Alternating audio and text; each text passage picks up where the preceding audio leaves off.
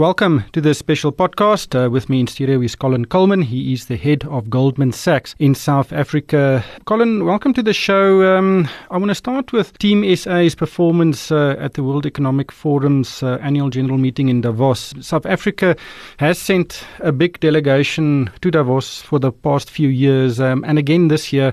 And there seems to be a, a good message from South Africa, a unified message. Um, you know, we're open for business. What is your uh, perception of what happened there? Well, I think what you're seeing, and I've been to many Davoses, was not at this one, but what you're seeing is that the work we've done in the last year between government, business, and labour in presenting a unified message about modernising and reforming South Africa has produced a sort of good working relationship between these parties. And the people that were represented from the cabinet, from Labour and from business have all been party to that. So it's kind of a united front approach, I think. Uh, and these are generally the modernizers and reformers in South Africa. Absent from that, those delegations were the patronage network and those who uh, who have generally been attacking the reformist movement. But there doesn't seem to be a unified message. Um, you know, it's easy to go to Davos and to be positive and to sell the country. But there's definitely not consensus on the way forward. And we have a lot of political infighting, especially about the economy. You know, how do you marry these two? There's effectively a, sharp division within the ANC. There are two effective movements within the ANC, and this is what's reflecting in your question is, you know, there are a bunch of people in the ANC as we head into the December elective conference and into the June consultative conference and policy conference of the ANC who are positioning themselves for hegemony within the ANC. And on the one side, you have the modernist reformers led effectively by Cyril Ramaphosa. And on the other hand, you have a patronage network which is effectively trying to, in a sort of traditionalist sense, take control of state resources and effectively capture those resources for their political constituency. This is, uh, you know, a worldwide phenomenon. And effectively, what we have is a battle for the soul of the ANC that's playing out, and we'll see how that develops in the course of this year. This is a critical year, you know, depending on how this very debate works out. The future of South Africa for many decades will hinge on it. From an international perspective, you're heading up the local operation of a big international investment bank. You don't regard what you're seeing here as unique. Um, it is just political turmoil like you would see in, in any other country. Is it as simple as that? In fact, I would characterize it rather differently. I would say that, you know, if you look back a year, what you see is the evidence of the institutional strength of South Africa's democracy coming to bear. You see the resilience of the business community you see a remarkable trend which is under emphasized in the narrative around where South Africa is going, which is a growing unity between labor and business interests. This is a very interesting phenomenon, particularly because we've seen a great division within labor and between labor and business. And as business has got more organized, as labor, I think, has seen uh, where its interests lie in terms of what's benefiting its members and economic growth and, and so on and so forth, there's tended to be a growing working relationship between business and labor that I would project and forecast will develop in all likelihood in 2017 to a much stronger unity.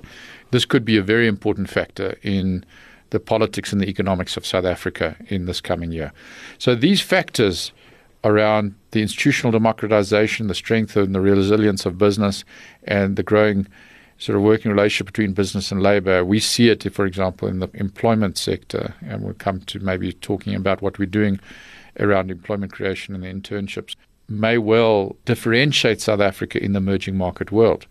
So when you look at some of these markets like Russia, where there is a lack of institutional uh, strength, you have you know, really the Putin government being all powerful and civil society effectively very weak. Uh, in Brazil, you have other factors. In Turkey, you have other factors. South Africa actually stands out. And this is part of what has saved us from a downgrade of our credit rating. South Africa stands out as strong, notwithstanding some of this political noise. I just want to come back to you, your, your, remarks regarding the relationship between labor and uh, the business sector. Last year was characterized by really low business and investor confidence levels. Um, do you foresee or do you think you know those confidence levels may improve in this year based on that you know improved relationship? Well, I think you know there's a very good wind blowing around emerging markets from a point of view of a bottoming out of the commodity prices. Generally, a forecast that for the first year we may see positive growth in Brazil, in Russia, in the last three years.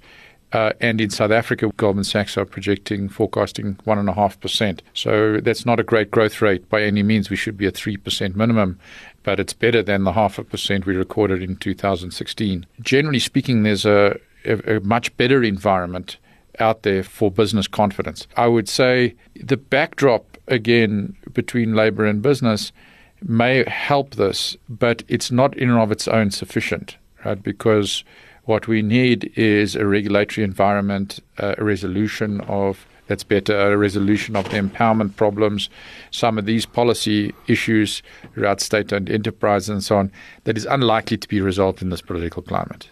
I want to go back to December 2015. Um, I think it was one of the most tumultuous months we've ever had in South Africa. Um, the president fired Nhlanhla and there was a big rally from business, including Goldman Sachs and you personally, to engage government to try and get some sort of stability. Do you think that this process has improved the relationship between business and government? Um, you know, the CEO initiative was formed during this time over and above existing structures like Nedlac and BUSA. Do you think uh, this body was necessary?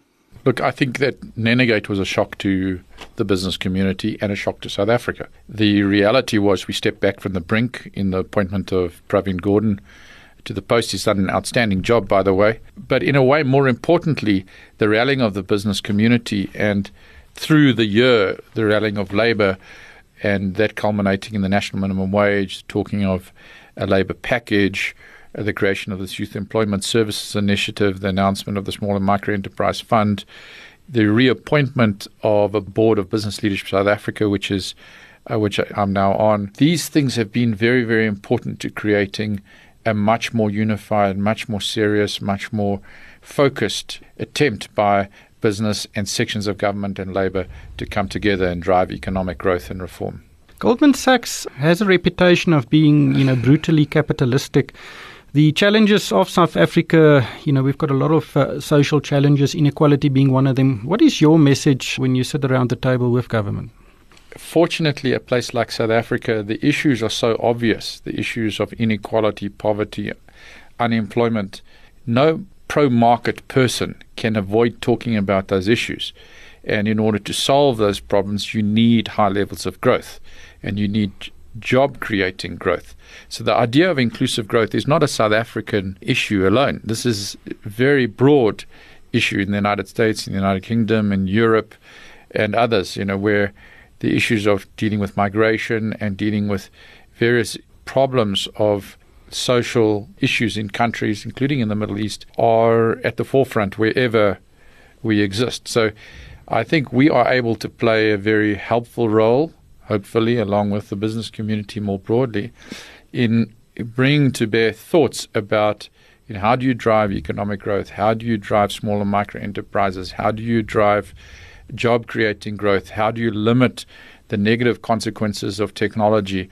But at the same time, you know, the uh, recalibration of employment as technology evolves. You know, the Uber being a sort of a, you know, very interesting example of, you know, displacing taxi workers, but creating a whole new industry of other workers. And if you look at how much jobs have been created in the technology world, yes, they've displaced them from the old style industrial world, but they're new jobs that are highly efficient and effective. And obviously, the competition between capital and labor is very, very active. So, you know, these are classic issues, but I think with creativity and smart people, we can solve them. What would you like to see happen this year? You know, you forecast a 1.5% growth rate, which, as you say, is, a lot better than half a percent but still not what we need. What would you like to see happen this year so that we can get to that trajectory to get to 3%, 3% plus? Look, I, it's really about getting the basics right. You know, the question of the basics being, you know, labor, state-owned enterprises, the mining regulation, all of these type of things, but also political leadership. And in a year where political leadership in the one ruling party is about to change, you know, we want to see a smooth political transition. Uh, we want to see a peaceful political transition, and we want to see a fair contest. We don't want to see a contest which is corrupted by, you know, buying of votes of branches and things like that, which will cause instability and potentially violence. So I think what you want to see is a fair, just, democratic outcome of this elective process. You want to see as sound a governance and a running of the state and effective appointments in the state as possible in this period. You don't want to see silly things happen, and we don't want to see uh, the eye completely off the governance ball. You know, we need to implement on these economic reform programs, and ultimately, we need to save our credit rating through this period. But as I say, I think the overwhelming sort of view of emerging markets, in South Africa included, starts from a better place. You know, we've protected our investment grade rating. There should be positive growth there should be some reforms that we can implement, and we should be able to keep hold the centre. If I had to sort of say one thing, South Africa has to hold the centre through this period and enter into 2018 onto a firm footing. A lot of shoulds there. You know, South Africa has been known to not ever achieve our full potential, but it's always not as bad as it seems. I, I want to just quickly discuss another theme that came through um, in Davos, and that is Donald Trump. There may potentially be significant changes happening in the US, uh, regulatory changes. We're not quite sure what will uh, change, but what are your perspectives on his election and how it will impact, you know, South Africa? Uh, it's very difficult to say at this point in time. You know, I think it, one would have to say there's certain very experienced people that have been put into the administration, others that I don't personally have a view on or know. How this washes through the administration will have a big impact on the world. You know, there's some people, and generally the markets tend to be saying that deregulation, lower tax, and stimulative economic policy in the United States should drive higher growth in the United States. And on the other hand, you have the trade issues and you have the immigration and Mexico interface issues, which are positive and negatives. And it depends how much uh, on the positives is implemented, and it depends how much on the negatives is implemented in terms of its wash through impacts on real economic growth both in the United States and in the world. Generally speaking, you know, our growth forecasts have been slightly revised upward for the United States and slightly revised downwards for the rest of the world. So it's really a wash on a global picture. Obviously, people are concerned about surprises in the world and we want to avoid them. But there's most definitely a movement towards a more protectionist society. We've seen it in Brexit, we've now hearing it from Donald Trump. Um, several people at Davos warned against that, uh, including the Chinese president. Um, and, you know, such policies would greatly change the international dynamic, uh, international trade, and that will have an impact on developing countries like South Africa. Know, what you want to avoid is a trade war. You want to avoid a situation in which it's kind of a lose lose. China does worse, the United States does worse because of conflicts on the trade side. There are plenty of people who are you know, warning against negative trends on that basis. You know, Nouriel Roubini, for example, Larry Summers, for example, at both at Davos warned on these points. But the Chinese president's comments at Davos were very pro trade, very much calling for keeping the doors of international trade wide open and the implementation of climate reforms the more that trade is open, the, the greater the economic growth rates in the world, the better for South Africa and for Africa itself. What we don't want is we don't want China's economy to be negatively impacted because our commodity environment, the currency, and so on is very linked into the prospects for China. Our equity markets are very linked into the prospects for the United States. One consequence may be that the world may see some form of deregulation in the financial sector. And one example is the Dodd Frank Act, which instituted some very stringent regulations in the US market after the financial crisis. And the Goldman Sachs CEO Lloyd Blankfein even stated that these regulations may have had a negative impact on the financial sector. Do you expect some deregulation in the US, and do you think that would flow through to other markets like South Africa, where there is a perception that the market uh, or the sector is also overregulated? Well, you know, to just start off by saying bank regulation is a global phenomenon. So whatever happens, particularly in the United States, has a direct impact on regulation in our markets. And so particularly capital regulation and around proprietary trading, those kinds of issues must be closely watched. There's no question. Exactly how this evolves, one would have to watch, but I think certainly the markets, in terms of trading the banks, is anticipating and discounting a lowering of the regulation, uh, which should enable more business to be done by the banks, and banks already should be earning greater return on equity as a result. Thank you, Colin. That was Colin Coleman. He is the head of Goldman Sachs in South Africa.